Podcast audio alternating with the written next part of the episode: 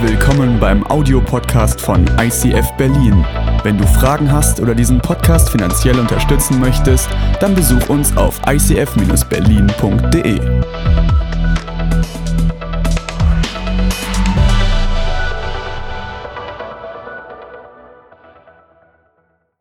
Heute ist das Thema Lieblingskind und der erste von unseren Autoren, mit dem wir uns beschäftigen, das ist Johannes. Warum Lieblingskind? Wenn du die Bibel kennst und mal ein bisschen drin gelesen hast, wirst du feststellen, dass Johannes so ein Typ ist, der spricht ganz oft mit so ich sage jetzt mal böse, provozierend geschwollenen Worten. Meine lieben Geschwister, meine lieben Kinder. Irgendwann bezeichnet sich dieser Johannes als der Jünger, den Jesus liebt. Und ich habe euch mal ein Bild mitgebracht, so von dem letzten Abendmahl.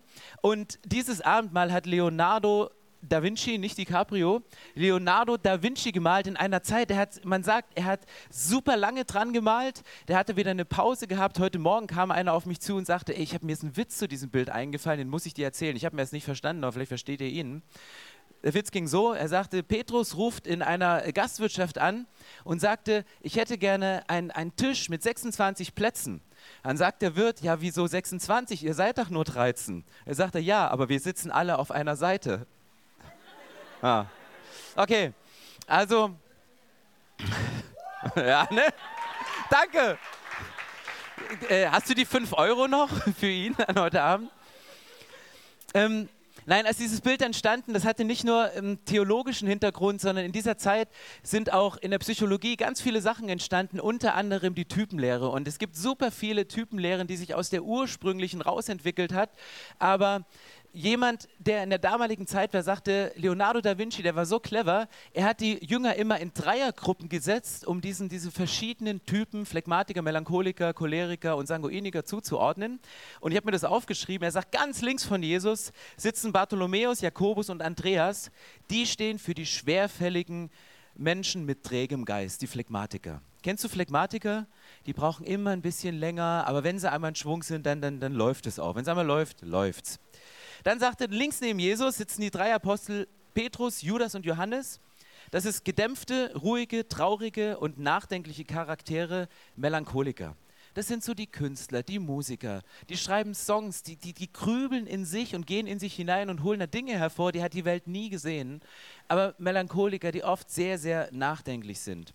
Rechts neben Jesus sitzen Thomas, Jakobus und Philippus, die reagieren mitfühlend, heiter und aktiv, die Sanguiniker.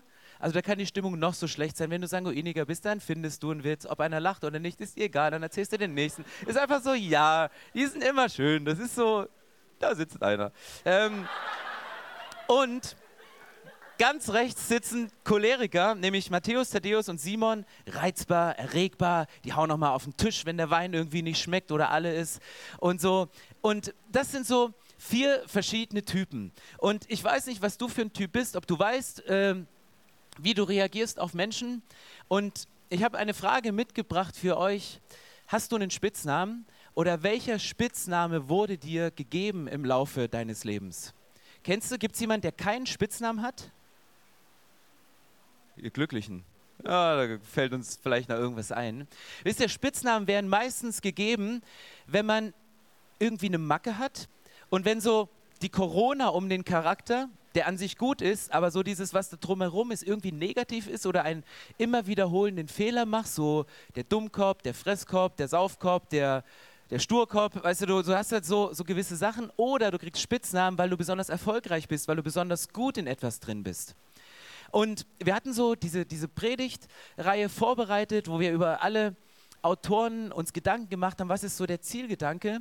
Und dann saß ich die Woche im Büro und äh, die Kinderkirche hatte so vorbereitet, habe ich so ein bisschen zugehört, haben gesagt, das, was ihr da vorbereitet, das ist ziemlich gut. Das ist ziemlich richtig gut. Und dann gab es aber so einen ganz kleinen, kleinen Konflikt, weil ich dachte, was Sie da rausgefunden haben, das, das war nicht das Ziel, was wir ursprünglich aufgeschrieben hatten. Und dann ging es los. Dann habe ich mich mit der Leiterin der Kinderkirche ein wenig intensiver auseinandergesetzt und wir haben uns geeinigt und haben die ganze Geschichte um Johannes und seine Persönlichkeit nochmal von hinten her gedacht und uns sind in Gesprächen im Auto, im Büro und zu Hause, sind uns Gedanken gekommen, von denen wir dachten, wow, wieso haben wir die 47 Jahre lang überlesen? Und dafür müssen wir nochmal zurückgehen an den Anfang der Geschichte, weil in unserem Predigtskript stand dran, ja, Menschen haben dir einen Spitznamen gegeben. Dein Lehrer, deine Eltern, jemand hat was über dich ausgesprochen. Das sind so Festlegungen und du kannst die auch im hohen Alter noch überwinden und mit Jesus kannst du deinen Charakter, deine Persönlichkeit komplett überwinden. Und dann haben wir die, die Bibel gelesen und haben festgestellt, das ist richtig, ist ein gutes biblisches Thema, aber nicht in Johannes und nicht in dem Kontext. Ich lese euch mal den ersten Vers vor, die Berufung von den Dreien. Diese zwölf Männer, die zwölf Jünger waren Simon, dem Jesus den Namen Petrus gab, dann Jakobus und sein Bruder Johannes, die Söhne von Zebedeus. Jesus nannte sie Boanerges. Das bedeutet Donnersöhne. Das klingt schon spanisch, oder? Boanerges. Du Boanerges, du Donnersohn. Donnertöchter. Wow. So, so richtig. Es gibt nur drei Jünger von den zwölf, die einen Spitznamen bekommen. Das ist Petrus, den Spitznamen Fels und Jakobus und sein Bruder Johannes, die beiden Söhne, Donnersöhne. Und wir haben das gelesen und gesagt, von wem haben sie denn den Spitznamen be bekommen? Von der Amme, die nicht stillen konnte, von der Lehrerin, von der Mutter? Nein, Jesus hat ihnen den Spitznamen gegeben. Jesus nannte sie Donnersöhne. Und deswegen möchte ich heute in dem ersten Teil über Donnersöhne sprechen. Und ich erweitere mal auch Donnertöchter. Es gibt auch Donnertöchter. Du kannst mal bitte deinem linken oder rechten Nachbarn so dein, dein krassestes Donnergesicht mal zeigen. Ja? Schafft ihr das? Machen wir so, so ein richtiges, richtiges Donnergesicht. Okay, heute Morgen, heute Morgen behauptete jemand, das Donnergesicht sitzt sogar auf dem Donnerbalken, so wie der aussieht. Weiß ich, wie es euch so geht. Wir haben drei Stellen rausgefunden und ich möchte euch nochmal mitnehmen in diese Geschichte von dem Jünger, den Jesus liebt, von dem, von dem Donnersohn, welche drei Stories so im Laufe seines Lebens sich ereignet haben. Und ich habe mal ein Bild mitgebracht von dem Donnersohn. Das wäre Johannes in der heutigen Zeit. Das ist so richtig. Weißt er drückt seine Aggression auf jeder Zelle seines Körpers aus und packt es. Und das ist Johannes, Markus 9. Johannes sagte zu Jesus, Lehrer, wir haben gesehen, wie jemand deinen Namen dazu benutzte, um Dämonen auszutreiben. Wir haben versucht, ihn daran zu hindern, weil er ja gar nicht mit uns geht. Haltet ihn nicht davon ab, erwiderte Jesus. Wer in meinem Namen Wunder vollbringt, kann nicht gleichzeitig schlecht von mir reden. Das ist die erste Situation. Johannes checkt auf einmal, Herr Jesus hat uns ausgesandt, wir sollen Dämonen austreiben, wir sollen Kranke heilen, wir haben einen Auftrag von Jesus und da sind andere Leute unterwegs, andere Gemeinden, andere Denominationen und die machen das auch. Und, und Johannes sagt so, das kann aber nicht sein, das ist unser Ding, Jesus hat uns damit beauftragt, das ist unser Alleinstellungsmerkmal und wir sollen das tun. Und er geht so richtig, du merkst, wie es in ihm so richtig brodelt und so richtig poltert, sagt, Jesus, das geht gar nicht. Und Jesus gebietet in Einhalt und sagt, hey, ruhig, Brauner, komm runter. Weißt du, easy. Weißt du, wer, wer nicht gegen uns ist, der ist, der ist für uns. Und es kann nicht jemand im Namen von Gott gute Dinge tun und im gleichen Moment schlecht von uns reden. Das geht nicht. Aber das ist Johannes, das ist der Charakter, das ist seine Natur, das ist das, was in ihm drin steckt. Eine zweite Stelle, wieder, und die beiden. Wenn du als Donnersohn eine Donnerschwester hast oder einen Donnerzwillingsbruder, dann, dann, dann kann man sich auch gegenseitig hochschaukeln, oder? Kann man das? Pass auf, die beiden, Johannes und Jakobus, die Söhne von Zebedeus, gingen zu Jesus und sagten, Lehrer, wir möchten, dass du uns eine Bitte erfüllst. Was wollt ihr? fragte Jesus. Sie antworteten, wenn deine Herrschaft begonnen hat, dann gewähre uns die Ehrenplätze rechts und links neben dir. Die anderen zehn Jünger hatten das Gespräch mit angehört und waren empört über Jakobus und Johannes. Die Szene hätte auch in unserer Lounge stattfinden können.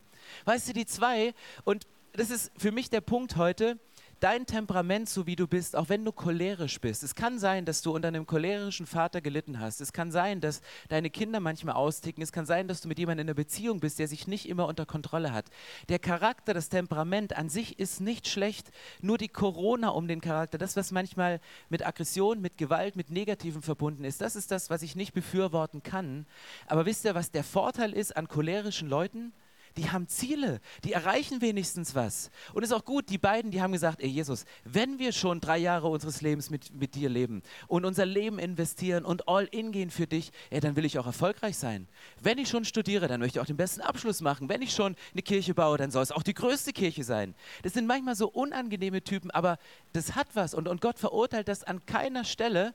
Und die beiden sagen hier, ey Jesus, mal ganz unter uns, wenn wir im Himmel sind, ich habe keine Bock, keinen Bock im Worship im Himmel die ganze Zeit zu stehen und das eine Ewigkeit lang. Das halte ich gar nicht aus. oder irgendwo auf seiner weichen Wolke zu liegen, sagte, da gibt es doch bestimmt links und rechts neben dir so einen schönen Thron, so einen Sessel. Jesus, wenn, dann wir zwei. Okay, Jakobus, Johannes, wir zwei werden schon die Richtigen. Wir sind schon die Checker, oder? Also, das ist so, das ist so der Charakter und du stehst vielleicht, wenn du nicht so veranlagt bist, daneben und wie empört wie die anderen zehn Jünger und sagst, geht's noch? Was denkt ihr denn von euch, wer ihr seid? Warum glaubt ihr denn, was Besonderes zu sein? Und, und Jesus reagiert dann angemessen. Er, er verurteilt das nicht, dass der Gedanke falsch ist, aber bringt sie auf eine völlig andere Spur. Und eine dritte Geschichte, und das ist meine Lieblingsgeschichte, Lukas 9. Aber weil Jesus auf dem Weg nach Jerusalem war, weigerten sich die Bewohner, ihn aufzunehmen. Als seine Jünger Jakobus und Johannes das hörten, sagten sie, Herr, das brauchst du dir doch nicht gefallen zu lassen. Sollen wir befehlen, dass Feuer vom Himmel fällt und sie vernichtet, so wie es damals bei Elia war? Jesus drehte sich zu ihnen um und wies sie scharf zurecht. Dann ging sie in ein anderes Dorf. Ich meine, die Story ist cool, oder? Ich meine, Jesus hat irgendwie ein Déjà-vu. Jesus geht in einen Ort und es ist keine Herberge frei. Es ist kein Platz da. Jesus denkt, oh, ich bestimmt eine Festlegung in meinem Leben. Das, das scheint mich zu verfolgen mein Leben lang. Und jedenfalls Johannes mit seinem Gerechtigkeitssinn und sein Bruder wieder, die sagen, es kann doch nicht sein. Es kann doch nicht sein, dass es keinen Platz für dich gibt, lieber Jesus. Ey, lass uns doch und, und jetzt gibt es verschiedene Möglichkeiten. Also A, du könntest ja dafür beten, dass eine Wohnung frei wird. Dass jemand auf booking.com seine Unterkunft storniert und du gratis noch ein Zimmer bekommst, weil es jemand anderes schon bezahlt hat. Du könntest ja sonst was machen, aber die beiden, lass Feuer vom Himmel regnen. Das bringt gar nichts in der Situation, außer dass die Häuser alle kaputt sind. Und dann, und dann ist cool, dass, dass, dass Jesus, wie reagiert er? Jesus wies sie scharf zurecht. Du musst bei so Cholerikern, bei so temperamentvollen Menschen, musst du auch mal laut werden. Also laut musst du auch mal die Stirn entgegnen und sagen, stopp, nein, so geht's nicht weiter. Nicht gleich schlagen, also nicht drüber sein wie die beiden, sondern auch mal stehen und sagen, hey, nein. Weil Menschen, die selber laut sprechen, die hören oft auch nur, wenn es laut ist. Und Jesus wies sie scharf zurecht. Jesus setzt sie in die Grenze und sagt, darum geht es nicht. Und dann sagt Jesus, können wir anders lösen, wir gehen in ein anderes Dorf. Aber bitte kein Feuer vom Himmel. Und das ist so, das sind die Donnersöhne, das ist ihr Charakter, das ist das, wie Gott sie geschaffen hat und wo sie auch manchmal übers Ziel hinausschießen. Und Jesus sie drei Jahre in ein engmaschiges Coaching nimmt und sagt, ich bilde euch aus, dass ihr an diesem Punkt weiterkommt. Und jetzt ist da aber nicht nur der Donnersohn, sondern da ist auch das Lieblingskind. Und das war so ein bisschen unsere Herausforderung diese Woche, so Donnersohn und Donnertochter, Boanergas. Hey, ist Johannes jetzt Lieblingskind oder ist der Lieblingssohn? Weil es steht überall, äh, oder Donnersohn. Es steht überall drin in der Bibel, dass Johannes der Jünger ist, den Jesus liebt. Und irgendwann haben wir gesagt, jetzt müssen wir mal nachforschen, wo zum ersten Mal in der Bibel dieser Satz steht, dass sich Johannes selbst als der Jünger, den Jesus liebt, bezeichnet. Und das ist in Johannes 13. Situation ist die, das ist genau das letzte Abendmahl. Einer von seinen Jüngern, den Jesus liebte, lag zu Tisch an der Brust Jesu. Diesem nun winkt Simon Petrus zu erfragen, wer es wohl sei, von dem er rede. Jener lehnt sich an die Brust Jesu und spricht zu ihm, Herr, wer ist es? Situation, letztes Abendmahl. Die Jünger sitzen alle zusammen und Jesus sagt, heute ist Gründonnerstag, und morgen ist Karfreitag, ich werde morgen sterben, ich werde morgen ans Kreuz gehen. Meine Tage sind gezählt. Das Abendmahl, was wir hier feiern, das ist das letzte Abendmahl. Ich werde das letzte Mal mit euch essen. Und du merkst, wie so eine Spannung im Raum ist und auch wie sich ein Simon Petrus ähm, gerade hier versucht zusammenzureißen, weil normalerweise kennen wir ja Simon immer, der, der vorschnell redet, der vorlaut ist und der irgendwie losläuft und danach erst überlegt, dass das Wasser gar nicht tragen kann und dann absäuft und so. Aber Simon ist hier in seinem Charakter auch schon an einem ganz, ganz anderen Punkt, weil was macht er? Er, er, winkt, er winkt Johannes zu und sagt, ey, du, du bist doch gerade so nah an Jesus dran. Du bist doch gerade mit deiner mit deinem Kopf an der Brust von Jesus, du, du hörst ihn doch, frag ihn doch mal bitte, wer ihn verraten wird.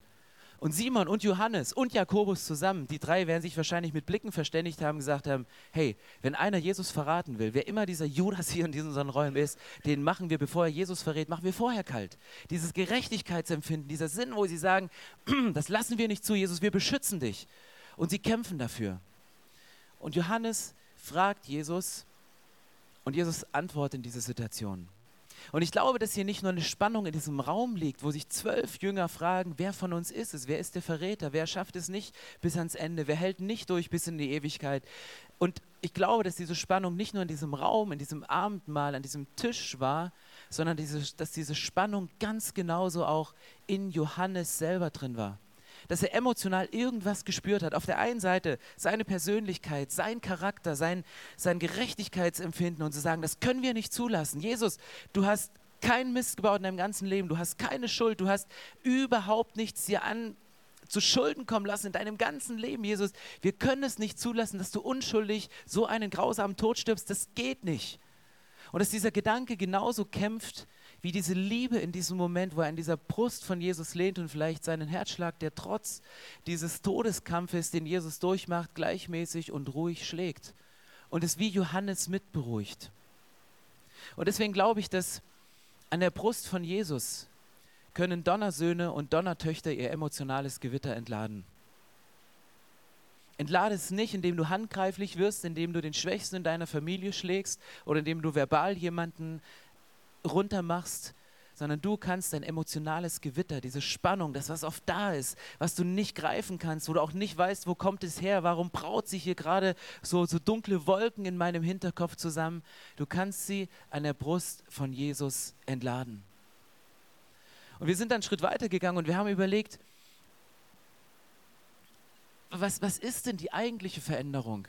Ist es die, die charakterliche Veränderung von Johannes und ich habe mich gefragt, warum schnallt er das erst so spät? Warum reagiert Johannes erst jetzt? Ich meine, der war drei Jahre mit Jesus unterwegs. Der hat alle Predigten von Jesus gehört. Der war dabei, wie er Menschen geheilt hat, wie er liebevoll für, für sozial Schwache und Ausgestoßene da war. Jesus, der hat sein ganzes Leben lang Liebe gelebt in Reinform. Warum schnallt er erst jetzt, dass Jesus Liebe ist? Wahrscheinlich, weil es kurz vor knapp war, Gründonnerstag, Karfreitag, einen Tag davor. Wahrscheinlich hat Johannes in dem Moment gemerkt, Jesus meint es wirklich ernst. Der labert nicht nur, der macht nicht nur salbungsvolle Gebete, sondern der zieht das durch. Der geht wirklich ans Kreuz. Der, der beweist uns seine Liebe und es kostet ihn sein komplettes Leben. Das kostet ihn alles und er geht dadurch. Und in dem Moment, was dann passiert, ist, dass sich die Liebe von Jesus zu Johannes dass sie verschmilzt mit dem Charakter und der Persönlichkeit von ihm. Und dass mit diesem veränderten Charakter, mit dieser mit Liebe gefüllten Persönlichkeit, dieser Johannes von jetzt auf gleich zu einem anderen Menschen wird. Und das funktioniert nicht nur bei cholerisch äh, begabten Menschen, sondern bei allen anderen. Vielleicht sagst du, ich bin genau das Gegenteil. Vielleicht bin ich eher so ein Phlegmatiker. Ich komme nicht, komm nicht in die Pötte. Ich komme morgens nicht raus und abends nicht ins Bett. Und dass dann was in dein Leben kommt, wo du merkst, da ist eine Liebe von Jesus, die mich antreibt, Dinge zu tun, die mich antreibt, aufzustehen, die mich antreibt, weiterzugehen. Und wisst ihr, was dann passiert? Hier mal eine Aufzählung, wozu Johannes fähig ist. Johannes 13, Vers 2 ist die Fußwaschung. Es lag nur ein Kopf an der Brust von Jesus und das der, der von Johannes. Johannes lag an der Brust von Jesus. Und dann geht es weiter. Johannes bekommt die Mutter von Jesus anvertraut mit der Geschichte, ganz ehrlich, ich würde meine Mutter lieber jemand mit pflegerisch ausgeprägten Fähigkeiten anvertrauen. Und nicht so, oh ja, die ist nicht, lass Feuer vom Himmel fallen. Es ist, äh, das, da muss eine Veränderung passiert sein in diesem Moment. Der muss was geschnallt haben, was ihn völlig von, von jetzt auf gleich im, im letzten Moment seines Lebens verändert. Das nächste ist, Johannes läuft schneller als alle anderen zum geöffneten Grab von Jesus. Johannes, der sagt, ey, wenn das stimmt, dass Jesus auferstanden ist, dann, ey, ich, drin, ich, ich laufe. Und der Speedy Gonzales, der geht zum Grab, der ist, der ist sowas von schnell, sagt, ich bin der Erste, der da ist. Das nächste, Johannes erkennt als einziger die Stimme von Jesus im Boot. Alle Jünger überlegen noch, äh, kann ja gar nicht sein. Und wer ist das? Ist das ein Angler? Hat ein neues Fischrestaurant eröffnet? Warum brutzelt da schon Lagerfeuer Fisch, während wir den Fischer hier noch gefangen haben? Die Jünger sind völlig und Johannes so, ey, das ist doch die Stimme von Jesus, die kenne ich doch. Ich war doch nah genug dran an seiner Brust. Ich, ich weiß, wie Jesus spricht. Ich weiß, wie er flüstert. Ich weiß, wie er schreit, wenn er Donner und Sturm gebietet. Das kenne ich. Und er erkennt die Stimme als allererstes und Johannes folgt Jesus ohne Aufforderung nach. Das ist für ihn gar keine Frage und er sagte, ich folge dir nach. Und für mich ist, dieser Johannes hat sich in der letzten Woche zu etwas völlig Neuem entpuppt, als ich ihn die letzten 47 Jahre gesehen habe, weil ich dachte, er wär, ist immer nur entweder oder. Der Jünger, den Jesus liebt, den viele Maler auch sehr weich gezeichnet darstellen, wo du nicht mehr genau weißt, in dem Moment, wo er an der Brust von Jesus lehnt, ist es jetzt überhaupt noch ein Mann oder ist es schon eine Frau? Warum redet der so von geliebten Kindern? Aber Johannes bringt ein Statement in 1. Johannes 4. Dort sagt er, wir lieben, weil er uns zuerst geliebt hat. Das ist, das ist die Message, die er verstanden hat. Nicht drei Jahre bei den Predigten von Jesus, nicht drei Jahre während der Wunder von Jesus, sondern in dem letzten Moment, wo er merkte, Jesus zieht es durch, Jesus meint es ernst, Jesus liebt uns wirklich und er tut es auch. Er redet nicht nur von, sondern er geht diesen Weg. Und dann kommt dieser Punkt, sagt er, wir lieben, ich kann nur lieben, weil Jesus uns zuerst geliebt hat. Und dann kommt er an diesen Punkt, wo er nicht mehr über seinen Spitznamen nachdenkt, den Jesus ihm gegeben hat, wo er sich nicht mehr über seine, seine Fehler definiert, wo er drüber war, wo er Dinge gesagt hat oder getan hat, die nicht so im Sinne von Jesus waren, wo Jesus ihn hart zurechtgewiesen hat. Und er definiert sich nicht nur nicht über seine Fehler, der definiert sich auch nicht über seinen Erfolg. Hätte er auch machen können sondern in dem Moment sagt er, weder Fehler noch mein Erfolg sind das, was mich ausmacht, sondern ich bin der Jünger, den Jesus liebt. Ich bin der Jünger, den Jesus liebt. Und wenn mich was ausmacht, dann bin ich das. Und ich kann deswegen lieben, auch wenn in mir sich gerade ein emotionales Gewitter anstaut. Ich liebe, weil Jesus mich zuerst geliebt hat weil Jesus mich nicht fallen gelassen hat, als ich mein Gewitter bei ihm entladen habe. Deswegen werde ich Menschen auch nicht fallen lassen, mich nicht von ihnen trennen, nicht aus der Kirche gehen, nicht diese Dinge tun, weil Jesus mich zuerst geliebt hat, weil Jesus auch an mir festhält. Ich möchte euch gerne ein, zwei Minuten Zeit geben, um genau über diesen Gedanken mal nachzudenken. Vielleicht von deinem Spitznamen herkommt, von dem, was, was Menschen über dir ausgesprochen haben. Ob das Fehler sind, die zu einem Spitznamen geworden sind, oder ob das ein Erfolg ist, der zu deinem Spitznamen und vielleicht sogar zu deiner Identität geworden ist. Und ich würde gerne später in einem Moment, und ihr könnt gerne sitzen bleiben während der nächsten Minuten, während die Band dieses Lied singt, um nochmal ganz bewusst vor Jesus zu gehen und zu sagen, okay Jesus, ich lehne mich jetzt mal an deine Brust und ich höre mal auf deinen Herzschlag, was du von mir hältst. Und ich möchte das reflektieren, wer ich wirklich bin nicht über meine Fehler definiert, nicht über meinen Erfolg definiert, sondern über das definiert, was du mir jetzt gleich während des Liedes zuflüstern wirst.